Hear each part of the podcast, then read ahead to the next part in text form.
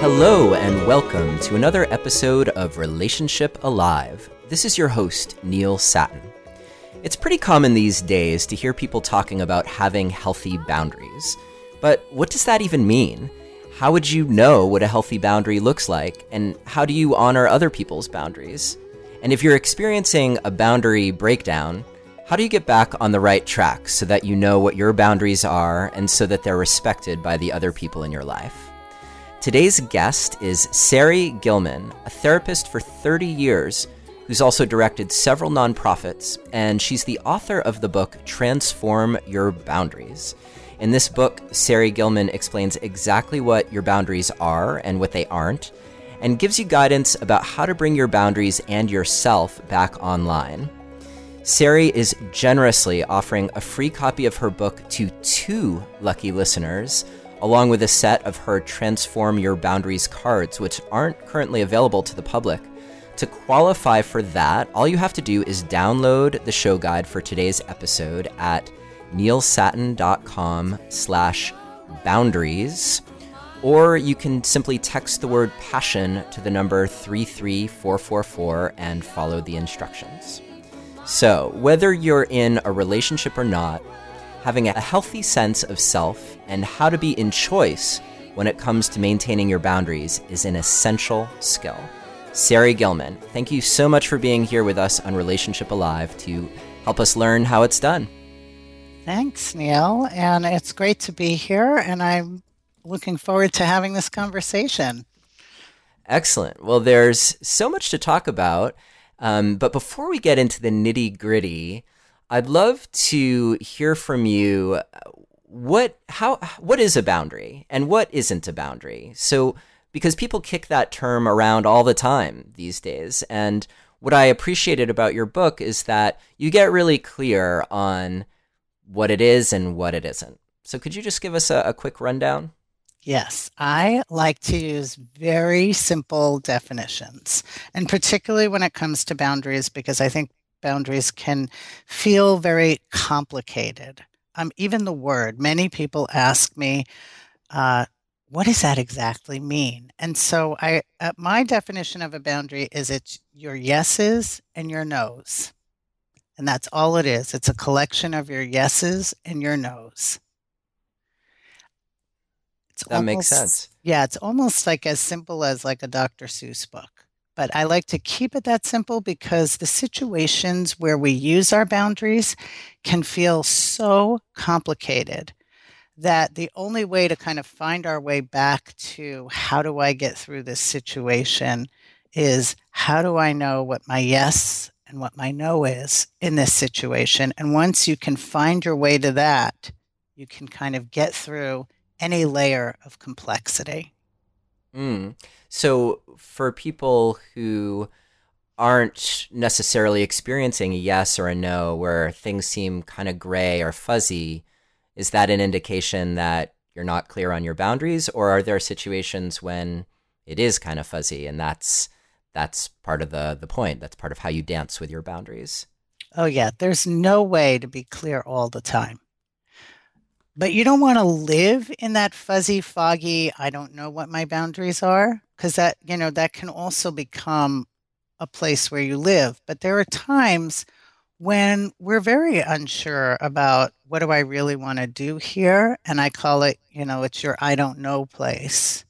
And I don't know is really a place. There are times when we aren't sure what our boundary is, but that's not a reason for us to avoid the work of actually figuring it out. It may take us more time. We have to dig in a little bit more with ourselves. We may have to sort out our feelings about the boundary um, so that we can get to what is my yes? What is my no? Um, but there are times when we can be unclear and we can be unclear for a while, and that's not necessarily a bad thing. The other really important thing that I think your listeners should know is that, you know, boundary work is ongoing. So there's no such place as I'm I'm good, I'm there, I've kind of mastered this whole thing. This is a lifelong process. We are always working on our boundaries, always. And our boundaries can change. Yeah, I think you uh, you warn your readers that that uh, they should plan to come back to the book every so often um, because it's not a done deal. Yes, and I've heard from people who read the book um, that they have gone back to it a couple of times, and um, and that it's really helpful. That it, yet that you know they can use it to kind of dig in and get through their situations using the book. So I'm I'm very excited about that because the whole point of making the book was to give people something that they would find useful and helpful. And did the book come out of the Transform Your Boundaries workshop workshops that you were conducting or that you do conduct? Um, it, it did grow out of that. It was kind of growing at the same time. What really happened was I was asked to speak in a, a small local community theater about just what I thought was the center of my work. And um, and I really sat and kind of meditated and thought about that question gee, what is the center of my work? And um, I had 15 minutes to share that with a group. And I realized the center of my work was about this boundary work and that I've been doing it with people for so long that I had a little map in my head that I created. And as I was writing out the 15 minute talk, I wrote my way through a book. Mm, and Perfect. it just took longer to get it out there but it was um, I, I realized i had so much to share about this map that i use in my head and i realized i just want people to have this map and if they can have this map i know it works because i've been using it in therapy with people for the last 30 years and the thing about living in a small community on an island is that I see people maybe 10 years later who I've worked with or 15 years later, and they're like, hey, that thing we did on boundaries, that worked. And so I knew that the work worked. I knew the map worked. I just wanted to share it in a book. And so uh, I was doing the workshops because after I did that presentation on the stage, I got so many calls from the audience. I um, I decided to group them together into groups and started a workshop. And I've been doing the workshop now for years um, because it has its own sort of um, usefulness to people. I try to give them the whole map in three hours, and and so I still teach the workshop, and people have the book, and they can do the book without the workshop, or some people like combining them. Yeah, and for our listeners, I think it's just important for them to get it that um, we're we're really focusing in on one of the essential skills of relationship, um, whether it's in romantic relationship or just relating to others in general, and um, and we're focusing in in a way that that Sarri has shown to actually be really effective. So two important points um, for for why I wanted to have you on the show. And um, I'm wondering if you could talk a little bit about the common patterns that peop- that you see in people who don't have healthy boundaries. You start out your book introducing several people who are um, who are amalgamations of these these patterns, but maybe you could describe them so that uh, for everyone listening, they might say, "Oh yeah, I, I recognize that in myself," or "I didn't even think that was a sign of not having healthy boundaries, but now I hear Sarri telling me it is, so I better pay attention." Yeah, so um, I like to link your boundaries to your self care. To me, it's foundational for wellness and our ability to do self care. And these patterns that I write about in the book and I give examples of people that are experiencing them are ways that all of us kind of substitute in and tune into what other people need from us and want from us. And it's it kind of becomes how we s- set up our boundaries to respond to all that's coming towards us.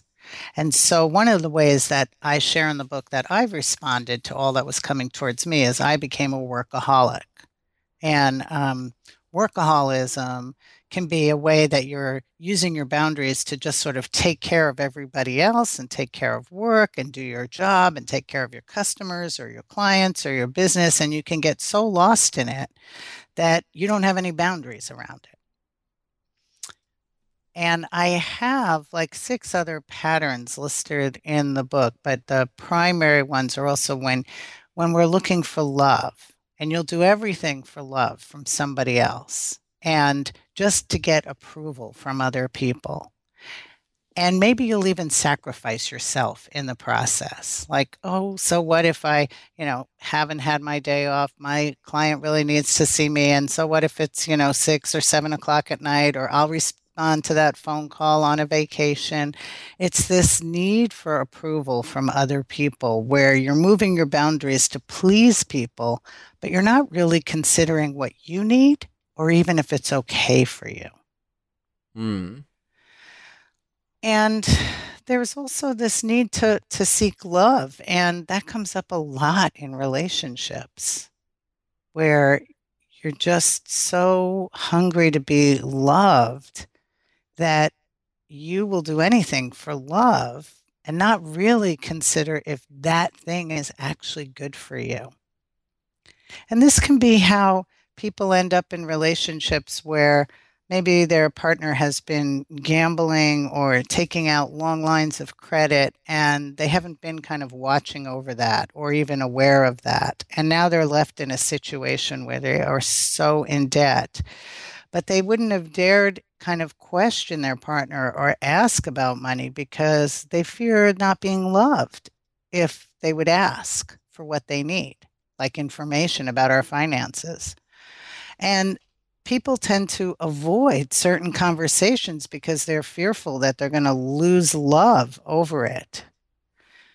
So our boundaries end up getting distorted by these different patterns. Um, the most complicated pattern for people to understand is numbing out. Mm. But that's a way that you kind of avoid knowing yourself and maybe you're just overwhelmed with what's coming at you and you find yourself numbing out by all kinds of things. It could be through shopping, it might be through drinking or through drug taking. It could also be, um, I had somebody in a workshop who once said to me, Well, I drive around in my car every night after work until I run out of gas. Is that numbing? yeah, that's numbing. That's like yeah. avoiding going home and going into your reality. Some people numb out watching TV. Some people numb out like on their phone. And, you know, they're just kind of lost in it. They're sitting in their home with their family and they are just on their computer. There are lots of ways for people to numb out, and some of it is healthy. Like, I want to also say that there's a line in any of these patterns that we do where it's healthy and it's okay up to a certain point, and then we cross a line and we lose ourselves in it. And we are not able to find our way back. And when we've lost ourselves in it, we don't have any boundaries around the numbing behavior. So it's okay to kind of kick back and take a break at the end of the day. And if you want to play your, you know, your games online or whatever, but that you have a way to kind of check back in with your real life. Yeah, that makes sense. So even, you know, earlier you just you described workaholism and that doesn't mean it's bad to be a hard worker. Um, it just means when you've crossed that line where your where your work becomes everything and you have no way of of carving out your own life whether that be for yourself or your family the things that are important to you.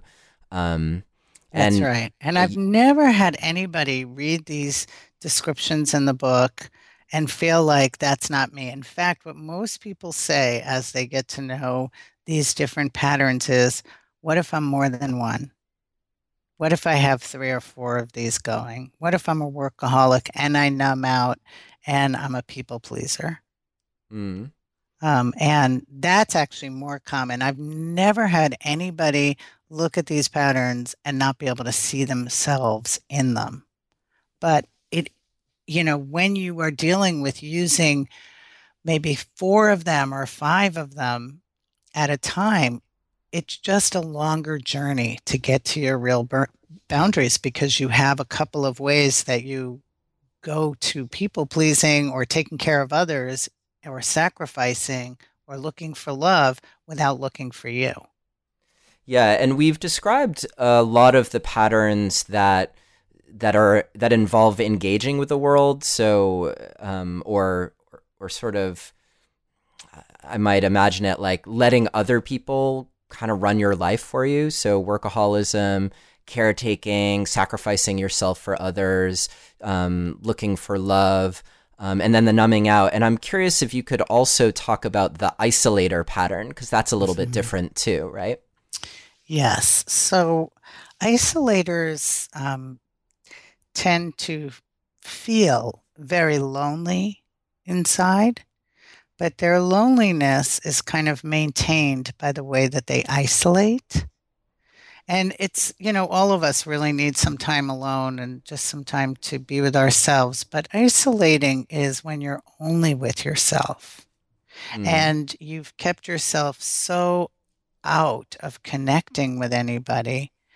And for some people, that's what feels safest. But what ends up happening is they feel so alone and alienated that they become depressed in it because there's no contact with others there's almost no relationship and and after a while it can feel really hard to figure out how do i connect to others now I've become so isolated.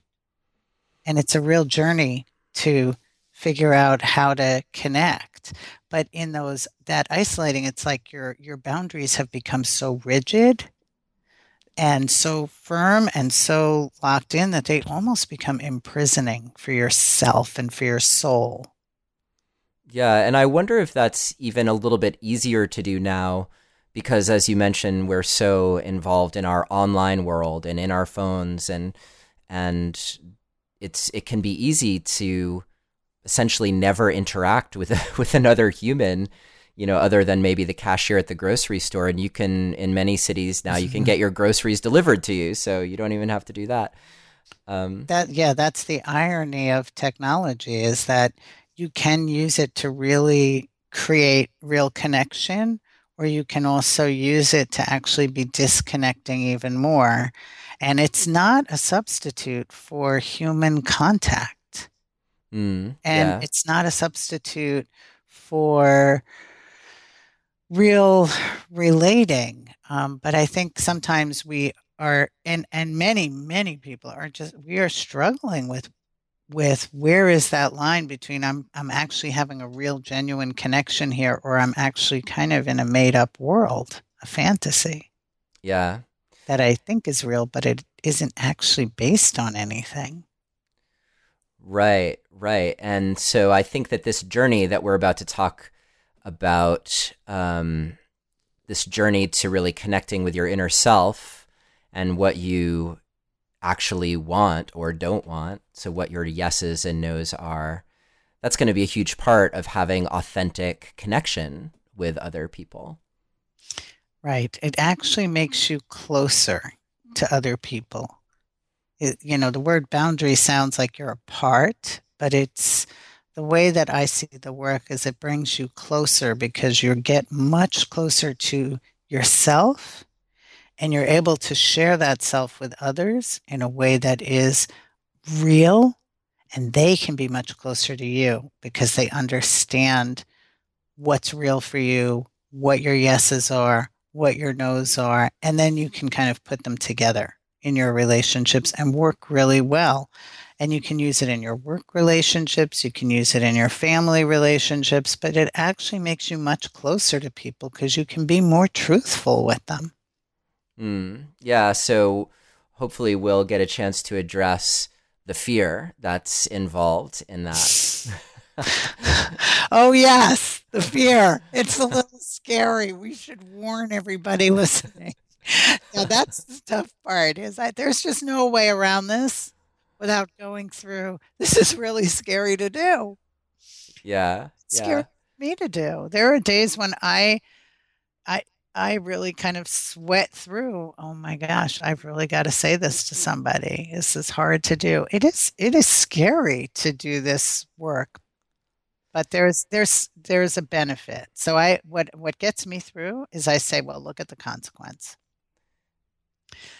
What gets me through the fear is knowing that that the result is going to be better for me and I will have taken really good care of myself and not in a selfish way, but I'll also be more authentic and more connected to whoever I'm doing this with. Yeah, you talk about resentment as a very clear signal that you are maybe letting your boundaries be violated. Can you chat about that for a minute? I think I think resentment is the most clear signal for anybody to know that that means you've got a boundary problem if you're resentful, it is because we are wanting somebody else to respect our boundary. And we're resenting the fact that they don't. And it's not their job to respect our boundary, it's our job to respect our boundary. So if somebody is pushing on my boundary, I don't need to get resentful with them. I just need to handle the situation. There are some people that have what I call a very high awareness, very sensitive about boundaries. Even when you and I got on the phone for this interview today, Neil, you said to me, you know, do we have a hard stop time? Do you have to be somewhere? You know, you were really kind of checking, like, I, I want to be respectful of your boundaries. I want to know what they are, right? Yeah. That's a that's a checking in. That told me immediately, oh, you have some awareness about my boundaries and um, and now I know that about you. You're thinking about it. So there are people that I say I interact with that have a high awareness of boundaries, and there are people that have a low awareness of boundaries, meaning I could tell them what my boundary is, but they will not respect it. They will go right past it, even when I've told them. Now, some people, once they've said to somebody, you know, gosh, I'd really like you to clean up the dishes from the sink, or gee, you know, I've asked you a thousand times to pick up the towels in the bathroom, or, um, you know, gosh, we had an agreement about what we were going to spend each month, and now you overspent our budget. Um, people feel like they have an agreement, and then somebody violates it, and then we get resentful.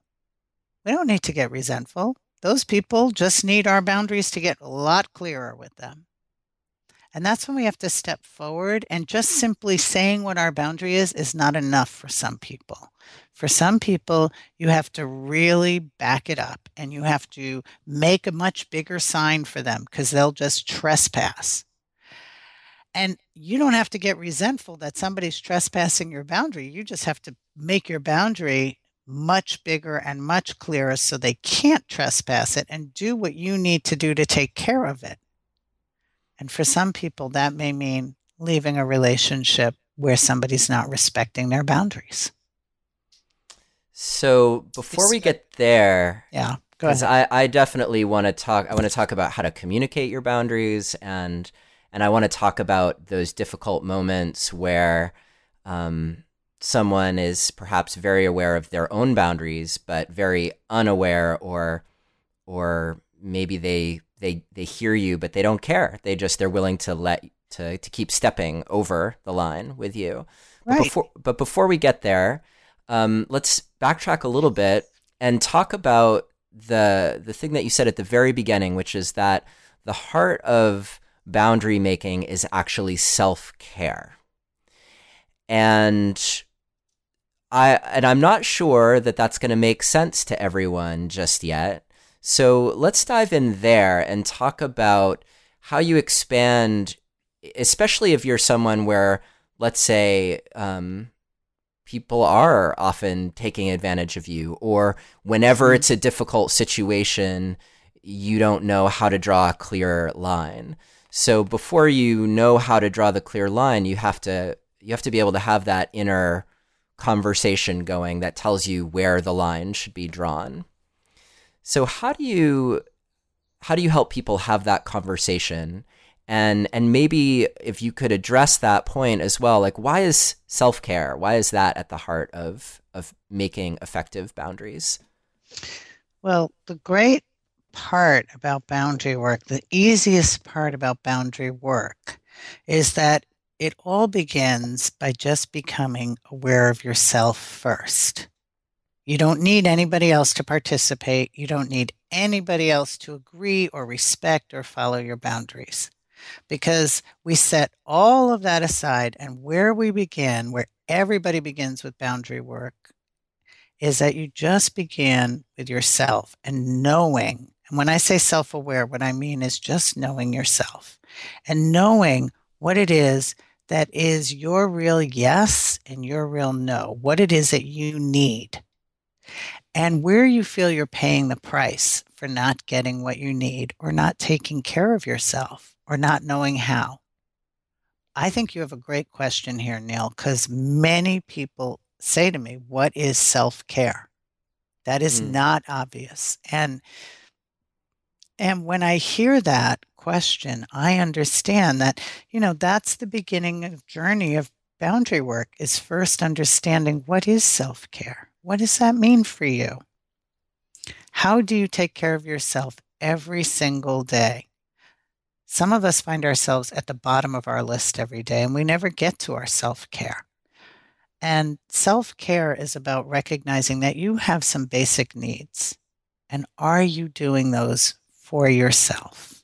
And what are they? What you need each day, Neil, to feel well and to be okay on the inside is probably different than what I need. So self care is really different for each mm-hmm. person. So, first, you start with just being more aware of yourself and saying, Am I taking care of myself? Am I giving myself what I need? Am I making time for that each day? Yeah, and I see how those kinds of questions, where you might hone in on the fact that, well, I'm I'm not actually drinking enough water or I'm not honoring my need to get up from the computer every couple hours and stretch and take mm-hmm. a walk and get some fresh air. So there are like those very simple physical needs, or, right. or or there could be things like, you know, I haven't picked up my guitar in over a year. You know, so and that's what I would. That's a huge yes for me. Um, in fact, okay, and knitting is a huge yes for me. Yeah. I, I have to knit every day for a couple of hours. And for some people, it's journaling. And for others, it's taking a walk. Yeah. Yeah. So, and I can see how you need that basically forms the core of being able to make decisions about how other people are are impacting you. And is that where you're where you go with this? Well, what happens is you start to be you, you stay connected to you and you understand that you have a you have a self that you have to be tuned into you. Because initially you're walking around pretty much tuned into what everybody needs from you and who you're interacting with. And now i want you to tune in first to you and get a sense of are you staying checked in? Are you checking in? Do you know what you need? Do you know what's a yes for you and what's a no for you and then once you know that, then you can begin recognizing how how how are you able to do that now in your relationship to other people? Because once you get more aware of you, then you share that when you're around other people and you realize, oh, my day ends at five o'clock today. And now my uh, boss or my work partner is asking me to handle three more tasks and that'll keep me working until 6 or 7:30 tonight. How do I take care of me now? We're faced with dilemmas all the time which are going to give you questions all day long. If you interact with human beings, you are going to have your boundaries pushed on your yes and your no. You're going to have to come up with it. Is this a yes for me or is this a no? So your next step after being a little more aware of you is is start noticing how many times a day people ask you for something. and how many times you have the chance to clarify if that's a yes or a no. Just notice that. It's that simple. Just pay attention to what people are asking of you and then start answering more honestly. And once you're answering honestly, you're going to have conflicts. You're going to feel bad. You're going to notice that there are times when it's hard for you to say no to somebody, but you want to. And you're going to notice that it's hard for you to say yes to your guitar playing, but you want to. So the next tricky part is how do you deal with that conflict? Yeah, lay it on me. And how you deal with the conflict, this is the thing that helps everybody the most is start recognizing the price that you pay by not taking care of you, by not following through with your real yes and your real no.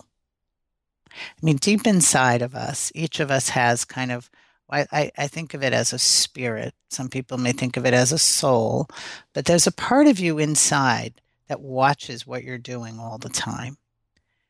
And if it always sees you saying no to you, like, oh, I can't get to the guitar this week, no time for it next week either. In fact, no time all year. Um, your spirit inside starts to feel depressed. This is mm. where a lot of depression comes from. It's not the only reason why people get depressed, but it is one of them. When we are constantly saying no to ourselves and just trying to say yes to everybody else and putting ourselves last.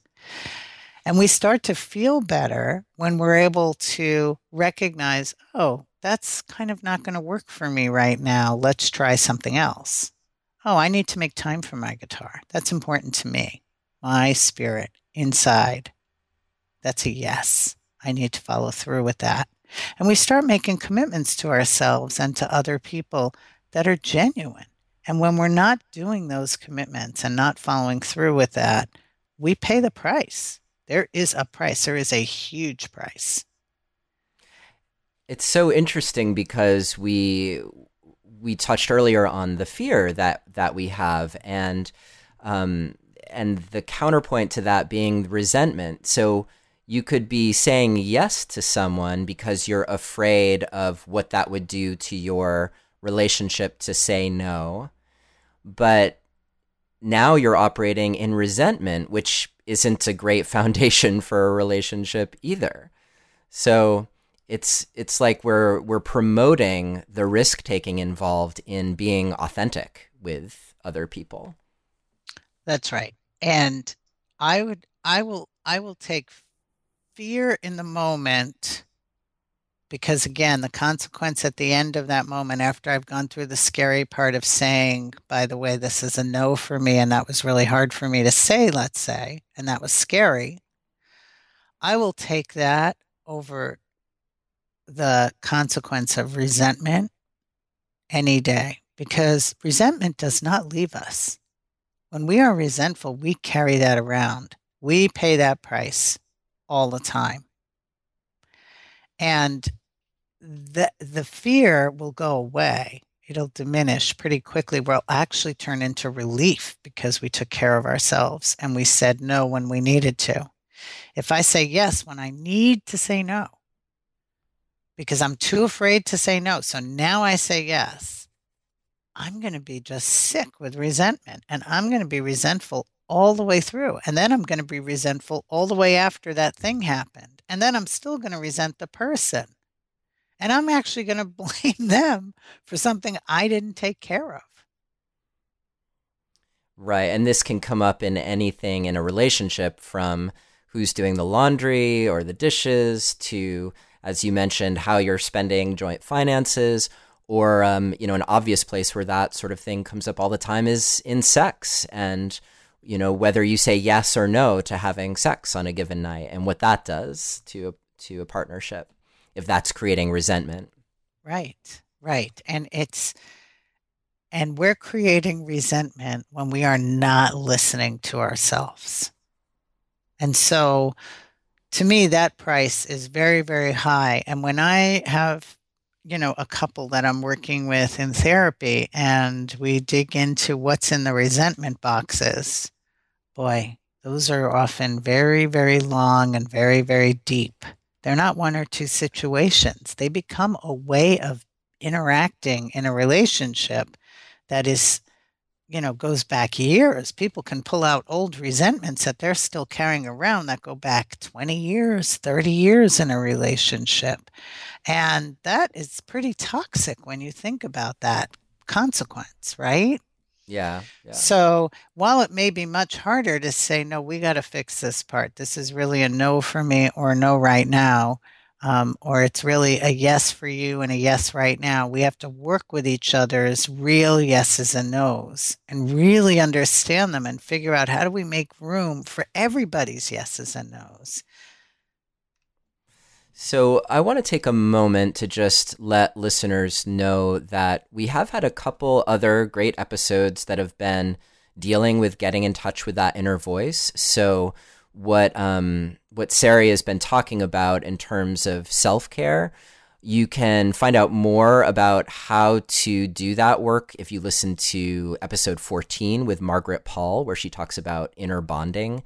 Um, and then we also had an episode with Dick Schwartz, who uh, created Internal Family Systems, which is all about developing that inner relationship with all the varied parts within you that's episode 26. So I just wanted to give people that resource who are listening and wanting to know how do I explore that more.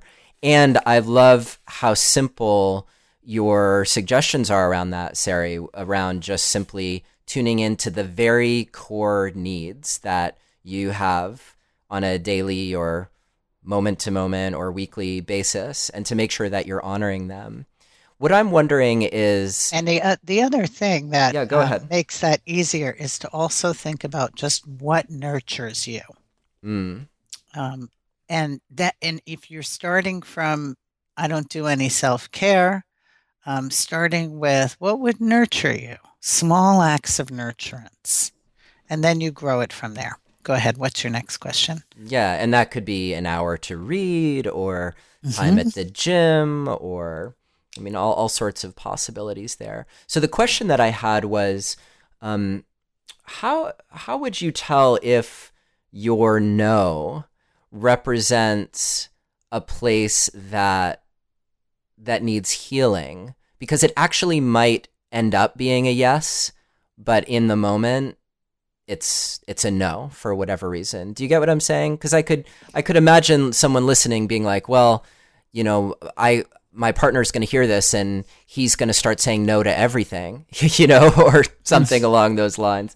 And um, because a lot of those no's can come from fear, um, fear of an edge or fear wanting to avoid something. So how do you know if your if your no's are about some type of avoidance versus something genuine within you? You know, that is the best example of a way to find that out that I've ever heard, Neil. Because that's exactly what you do. You ask someone, tell me more about that no. Tell me where that comes from. Tell me what what what brought you to that no so I can understand it. And then we create real understanding with each other. And and it's so easy to be respectful of understanding that because sometimes a no is coming just maybe from an old wound or could be coming from fear and and then it can change over time but maybe at this moment it is a no because i am scared and maybe maybe i decide i just want to stay with with that and and take care of myself because i'm afraid and and then maybe I become less afraid of that, and so I'm willing to step past that. Um, so sometimes our our yeses and nos change, but that that question that you just asked is a great example of how you can use this conversation about boundaries to be more intimate and more connected to somebody. Yeah. Because now you know more deeply where that's coming from for them. And and and then you can understand oh that's that's why this is a no. Okay. I'm not going to push you into a yes. I mean that doesn't make any sense because right now it's a no. It doesn't matter that it's a no because you're afraid. You you're, you're allowed to to to do that if you need to. Yeah. So this i think brings us to the point of the conversation where it makes sense to talk about what are the best ways to deliver your yeses and your nos, and maybe particularly your nos, because those are the hardest. And um, and I think we're also getting at the best way to take a no, which might be with a question. Um, but this is where things get dicey, and and um, that's a good word for it. Now we're in the dicey. yeah. yeah, things get dicey, and you talk about the um, like you know there are the people that or situations where you have to create a boundary that are easy and and in a sense those matter less although they're they're important obviously in terms of establishing a pattern for yourself around self-care and healthy boundaries and then there are those extreme challenges which is where the boundaries really matter and where the no I'm guessing it's probably mostly a no where that's going to be the like one of the hardest things that you that you have to do. So do you have some suggestions on the various levels of yes. saying no? The, the, the, when you said the word dicey, I think the the word that I thought of immediately is, oh, you mean emotional. When it gets yeah. emotional for us. Yeah. When we're when we're we're not only a no, but we're no with some anger. Um, where our sometimes our yes and our no comes up with a lot of feelings around it and we have a lot of feelings around it and we might feel really angry about something and i try to be really careful about um, what happens when i'm feeling my boundary with a lot of emotion because I don't really want to put my boundary out with a whole lot of emotion. I just want to put it out with a whole lot of I'm going to stand by this. This is my boundary. I'm not going to wiggle around it. But I don't need to put it out with anger to get it across to anybody. And when we do that, people start arguing around the emotions that they're experiencing and they're not really listening to each other's boundaries at that moment. They're getting distracted by all the emotion that's coming with the boundary. And so I like to know when I'm feeling really emotional and take care of my feelings about it, not with other people, but just with myself, using other processes. I might journal about it. I might go for a walk. I might postpone talking about something until I can take some of the heat down so that I can talk about it in a way that um, is not very emotional because I know it'll be too distracting. The only person that really needs to know the emotions in it is me. Mm. And when other people come to me and are setting their boundary with me and it's very emotional for them, I just try to not get distracted by their emotions in it. And I try to respond to understanding what their boundary is without getting too focused on their feelings about their boundary.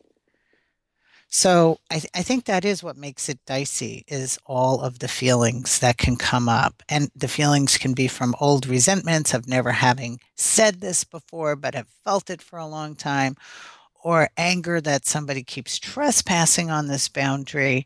Um, but setting it with the anger doesn't necessarily reach anybody more clearly. It just usually starts an argument. And ultimately, I think, you know, a lot of wars are started that way. I think it goes way beyond relationship to what happens on our planet as a result of that.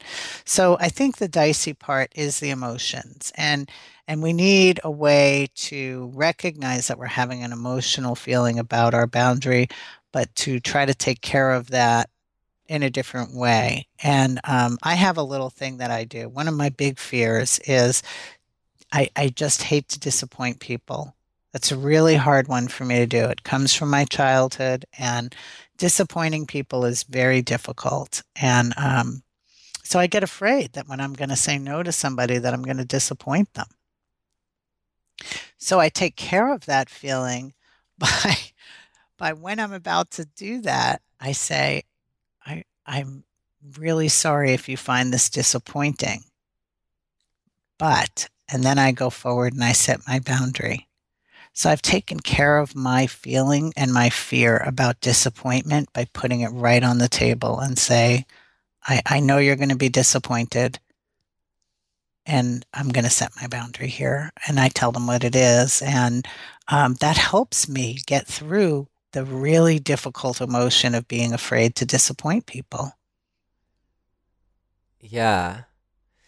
Yeah. And I imagine that so many times that may not even be true. Like you may put that out there, and the person, the other person might be relieved that you're saying no instead of saying yes and not really meaning it. Um, so it's it's it gets into that tricky place where um, because a lot of those fears are about the assumptions that we make about how someone else is going to respond to us. That's right, and it may or may not even be real. Right. So I like that that languaging um, where where you acknowledge that you have some fear about what a no is going to mean to this other person, and you and you put it out there um, as a way of hopefully creating more understanding with them.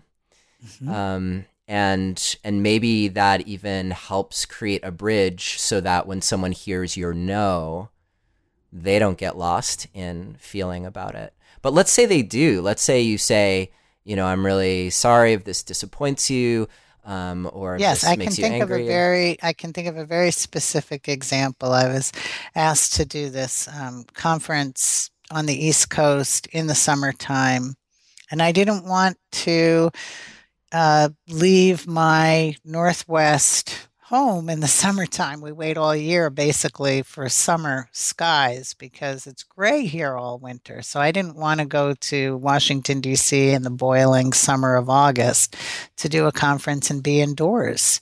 Um, so when I said no, that was very disappointing to people. Yeah. So the question is what. What hap- What do you suggest for someone who delivers a no and is met with the the worst response that they could have possibly imagined. right? That can happen. That does happen. Yeah. Well, then it's it's just sort of like okay, they're having some feelings about that. Yeah, it is hard. And they are having an emotional response and they wanted a different answer from me. And I understand that.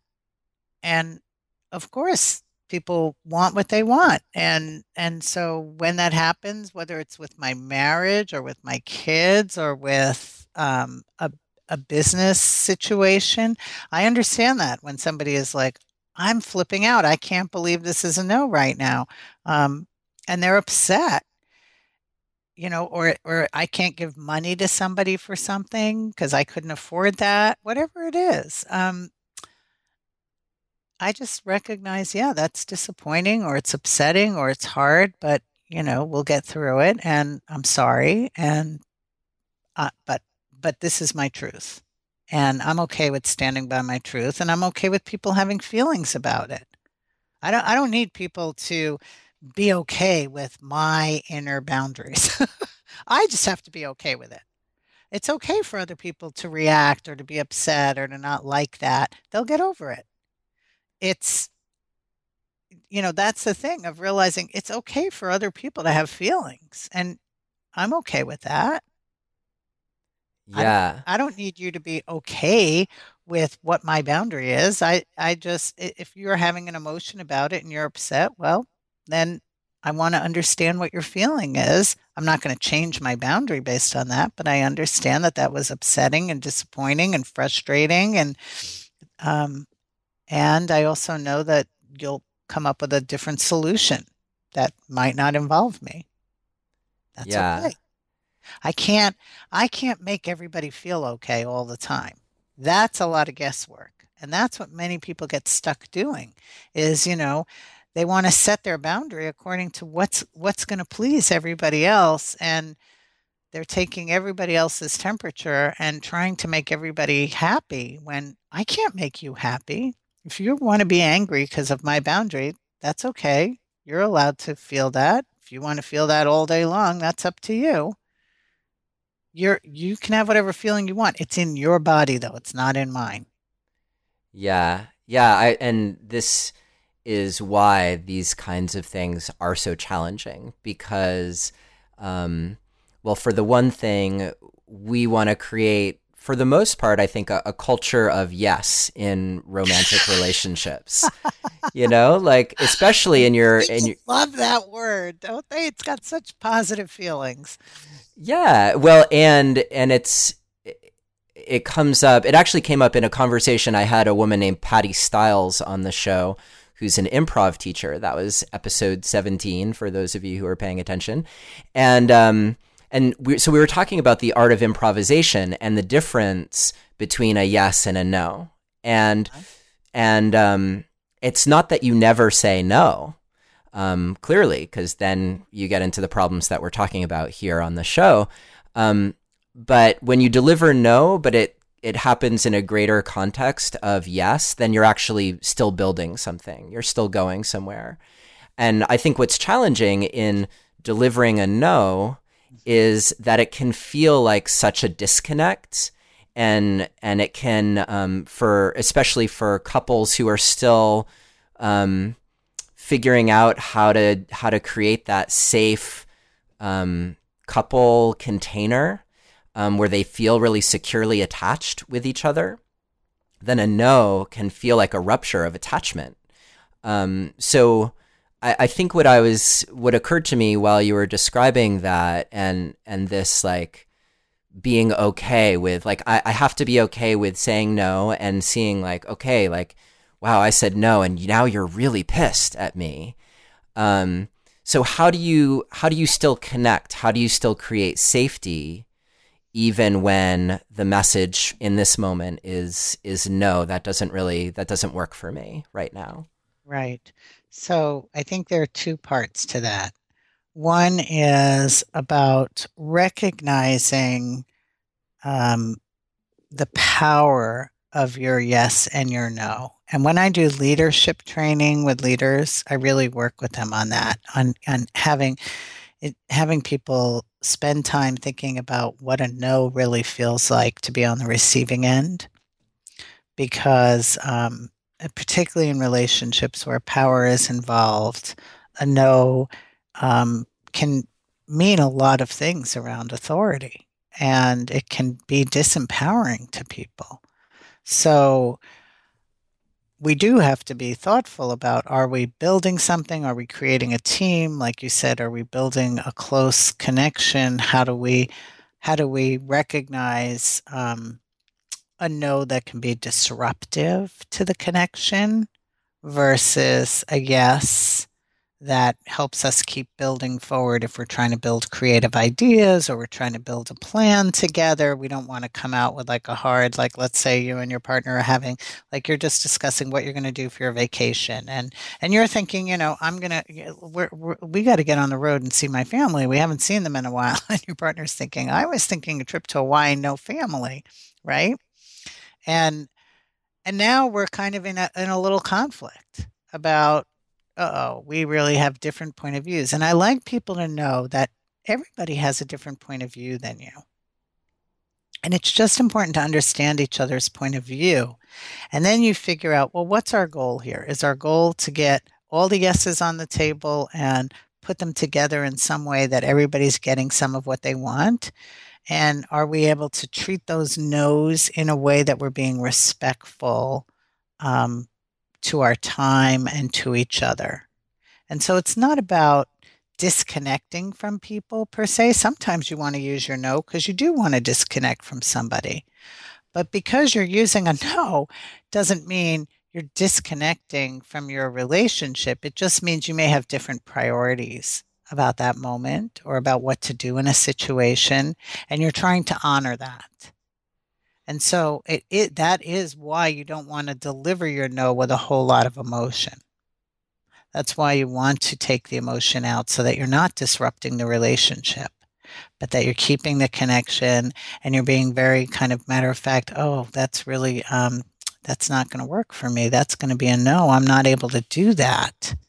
But I can see that you have a problem here. What are some other solutions? How else can this be addressed?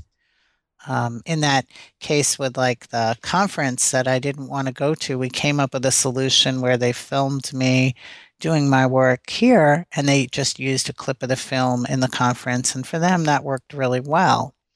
Um, there's there's problem solving. So when you come up with a no and you're in a close relationship, then you're like, well, how else can we solve this problem other than going past what's a no for me? Mm. So, um, like with my husband and I, we've been um, we've had a house that we've been paying off a mortgage on, and a no for me has been to expand that mortgage and, you know, buy other things or remodel and extend out our mortgage.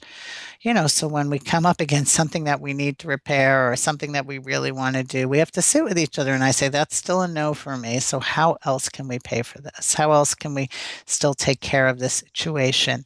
And and we've been working on holding that with each other for like 20 years doesn't turn into big fights. It's like if he wants to uh, change that no, he'll come up and go, "Oh, this is the moment. We really need a car that works," you know, or whatever. you know, we're up against a challenge. We got to extend the mortgage, and i I've been holding that like, no, that's still a no for me. What else can we do? We just got to work through this, and now we're at the point where the mortgage is being paid off. So I'm like thrilled, and now he's thrilled that that ended up working because you know if i didn't hold my no we probably would never have this mortgage paid off.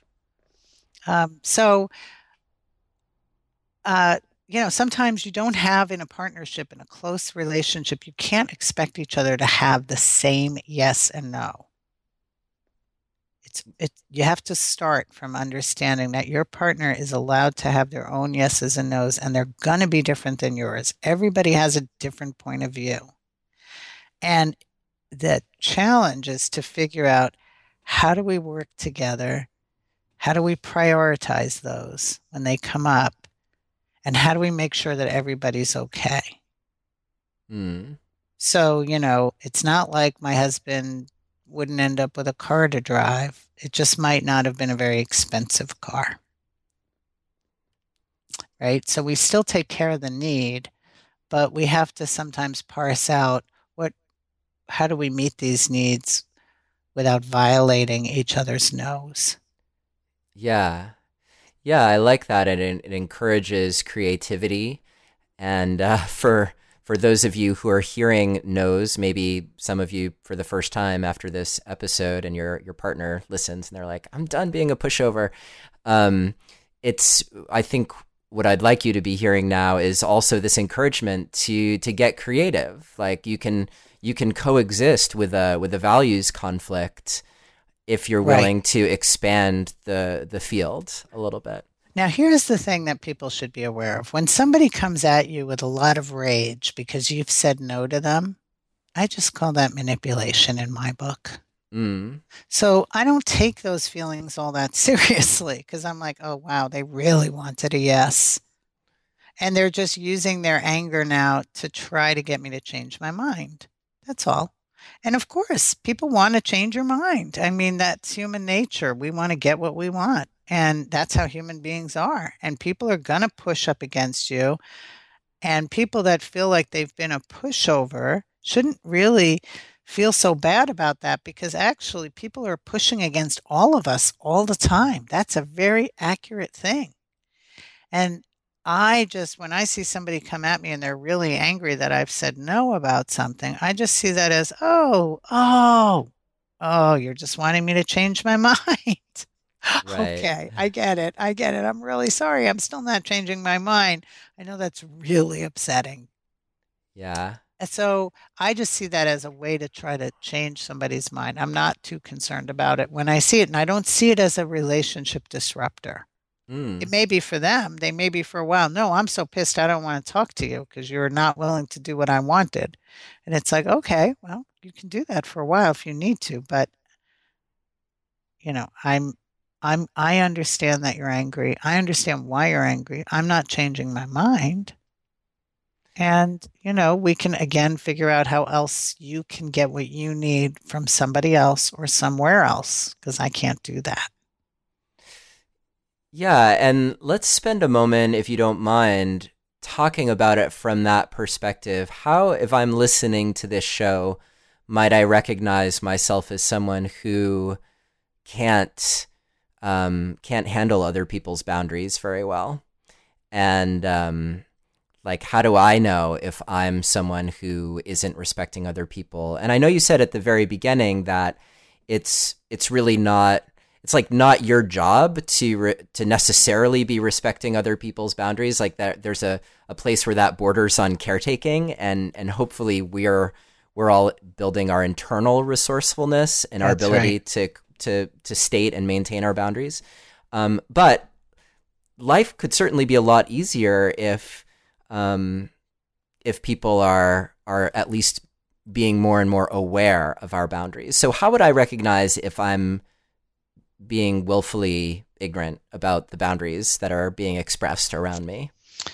You know, that's interesting because I have seen that come up every time I do the workshop.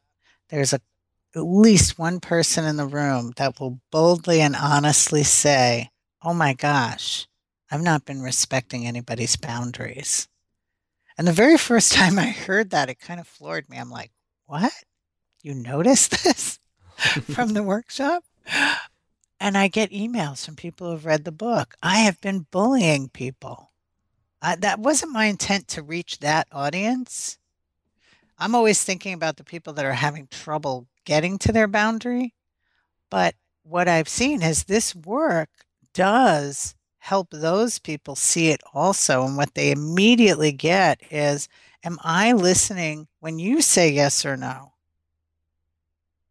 And so when you're doing this work, even if you are reading about this and you think, I don't have any trouble with boundaries, I've got a really, I've got a backbone and I just say no to people and I take care of myself and I don't know what Sarri's talking about here. I don't have any issues with this. Well, that may be what you're thinking, but then you realize, oh, but I'm stampeding on other people's boundaries. I don't take no for an answer. I'm not really listening when somebody says no to me.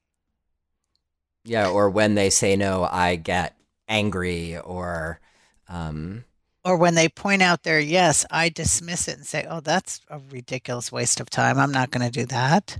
Mm. And so I dismiss their yeses and make that insignificant or their no's. Like I, I, I had an experience with um, one of my family members, and we were trying to make dinner plans, and that wasn't working out. And they sent me a, a link and said, Oh my gosh, it won't work tonight, but here's this upcoming concert. Can we do this? I mean, I wasn't thinking about the concert.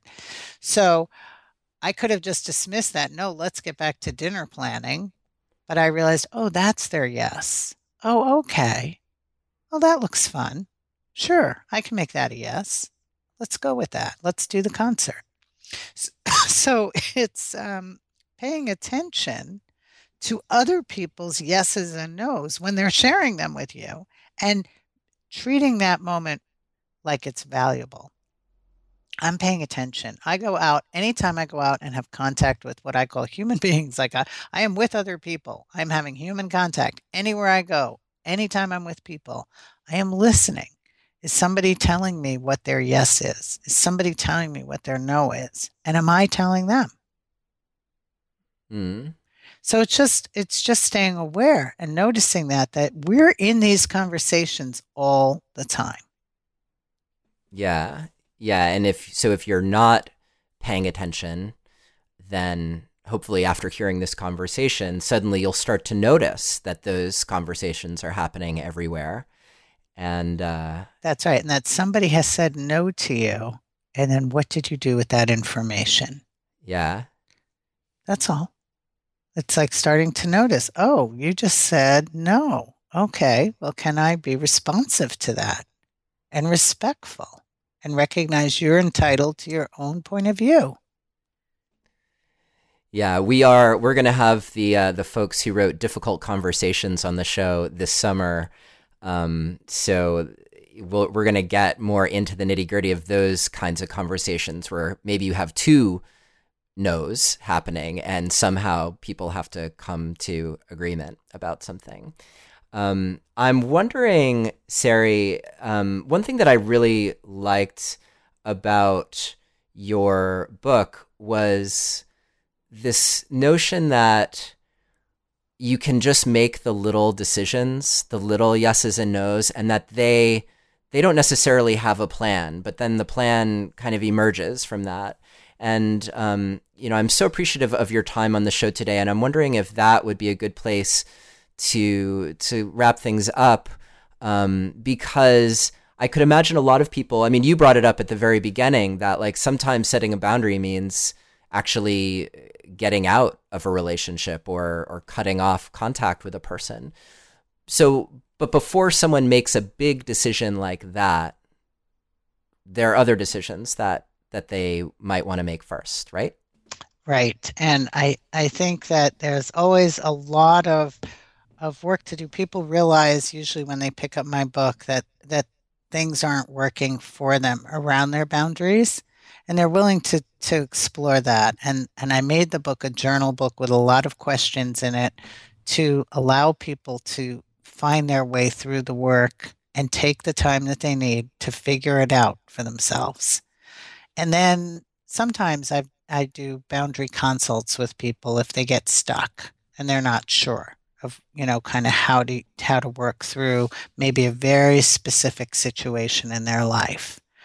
Um, and I do think that we start small and and we start with kind of 15 minutes of self-care and you start expanding out. And you start with yeses and nos that feel like you can pay attention to and that you're willing to commit to. And you don't start with the biggest and hardest thing. Everybody who's struggling with a boundary has something really big and hard that they're dealing with. And in the book, I call those extreme boundary challenges.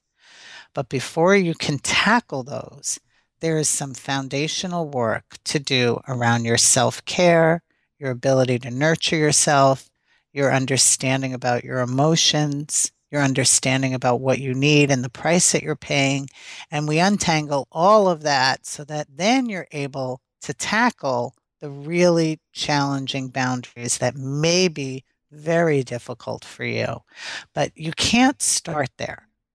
Trying to, to start at that level is is like not having you know all the foundational pieces that you need in place first. So i always like to make sure that we've got the we've got all the inner abilities down so that you have a way to tackle the difficult boundaries that you're really struggling with. And for listeners who you know may not have time to kind of dig into the book i really like to recommend that you start with my tedx talk. It's like 15 minutes. It gives you a lot of basics. And um, and then you know if you get more interested from there you can really dig in with the book yeah so i'm i'm, I'm glad that you brought that back up we will have a link to uh, Sarri's TEDx talk on uh, on the show notes um, for this episode and on the website, so you can find that there. Um, and Sarri's book, Transform Your Boundaries, is available on Amazon, Barnes and Noble, and Powell's. Um, and I think you mentioned to me that you have an app coming out in the yes. Fall. Well, I highly recommend reading the book because the app is coming out in the fall, and the app takes all the principles that are in the book and puts them on an app and allows you to work with yourself on your own boundary goals and it'll have the boundary principles and lessons inside the app so you can refer to them whenever you need them. But you can also write in your own goals and help remind yourself through the day and through the week. No, this is really important to me. I'm going to say yes in this situation or I'm going to say no. And it's a way to keep you connected to your boundary work so you don't lose sight of you. I'm really excited about the app. The app will be free. Um, and it's just another way to help build your boundaries. How cool. How cool. Um, you can also hire Sarri to do a workshop in your community, and um, she has a Transform Your Boundary workshop that she puts on. And all the information about her work is available on her website, sarrigilman.com, and that's spelled S A R R I Gilman, G I L M A N.com. So, um, Thanks, uh, Neil. Thanks yeah. for having me on. And um, I really appreciate the thoughtful questions and the interest in this material, uh, I think it's going to be life changing for people. It's been such a pleasure to have you on the show. And um, I'm wondering if, actually, before we go, if you have one more minute. Yes. Um, is there anything that you could suggest for, because there are a lot of couples who listen to this podcast together. What could you suggest for them as a way to to create a um, more of a context for honoring each other's boundaries? Like, are there are there games or exercises that a couple could actually do together that would help them create that environment in their relationship? Well, I thought about that when I did the book, and several um, couples have sent me emails and called and let me know that what they do is they do the exercises together. They each do them on their own and that are in the book, and then they share with each other what they wrote out from their own exercises, and that that has been a really big process of discovery mm, yeah. for each other. And it's also about making time to have the conversation each day. You know, in couples, people can get really busy and not make time to really check in with their partner and say, Are we checked in with each other? Do I know uh, what you're thinking about this and how you're feeling about this? And are we making time to really sit and be with each other? And I consider it like 20 minutes at least, half hour every day to really just be checked in. Yeah. Like anything you got to share, anything I need to know about, anything that's on your heart. Um, it's it's just really important for people to sit and connect with each other. And um, we've now got a lot of distractions happening around us, and people are being pulled in so many different distractions um, that we really have to make sure in partnerships that we're doing quality connecting that's actually real.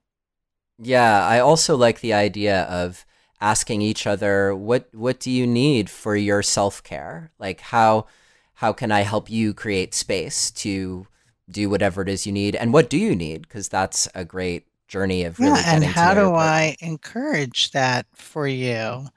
And um and how do I support support my what can I do on my end to support and make sure that that happens for you as well?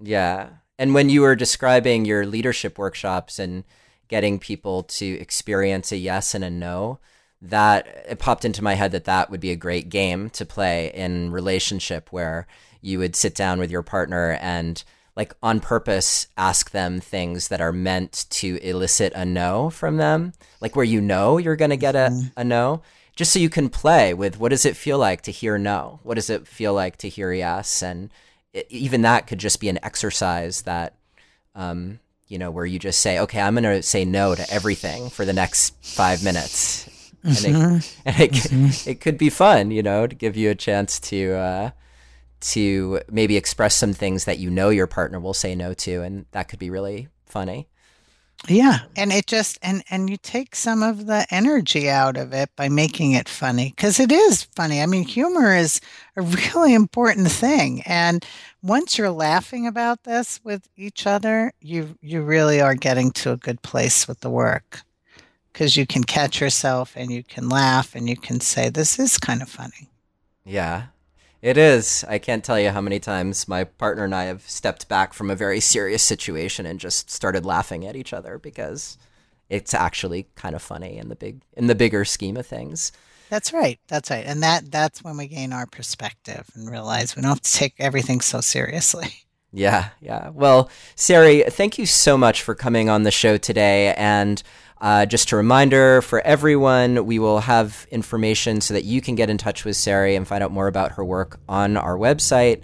Um, and if you also download the show guide, which you can get at neilsattin.com slash boundaries, or by texting the word passion to the number 33444 and following the instructions, uh, you'll be able to get the show notes and qualify to win a copy of Sarri's book, Transform Your Boundaries, and, and some cards that she's also offering that are not currently available to the public. So thank you so much for your generosity today, Sarri, and for your time in coming on the show.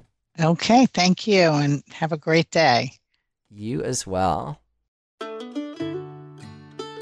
Thank you for listening to another episode of Relationship Alive. If you like what you've heard and want to make it easier for other people to find out about us, please take a moment to subscribe to our podcast and to rate and review us on iTunes. If you have questions or comments or want to continue the conversation, you can always join our Relationship Alive community Facebook group. And for more information about today's episode, visit us online at neilsattin.com slash podcast. Or you can always text the word passion, P-A-S-S-I-O-N, to the number 33444 for more information. Finally, do you have a burning question that you're hoping we can have answered here on Relationship Alive, either for a future or past guest? Let me know and I'll see what I can do. Take care and see you next time.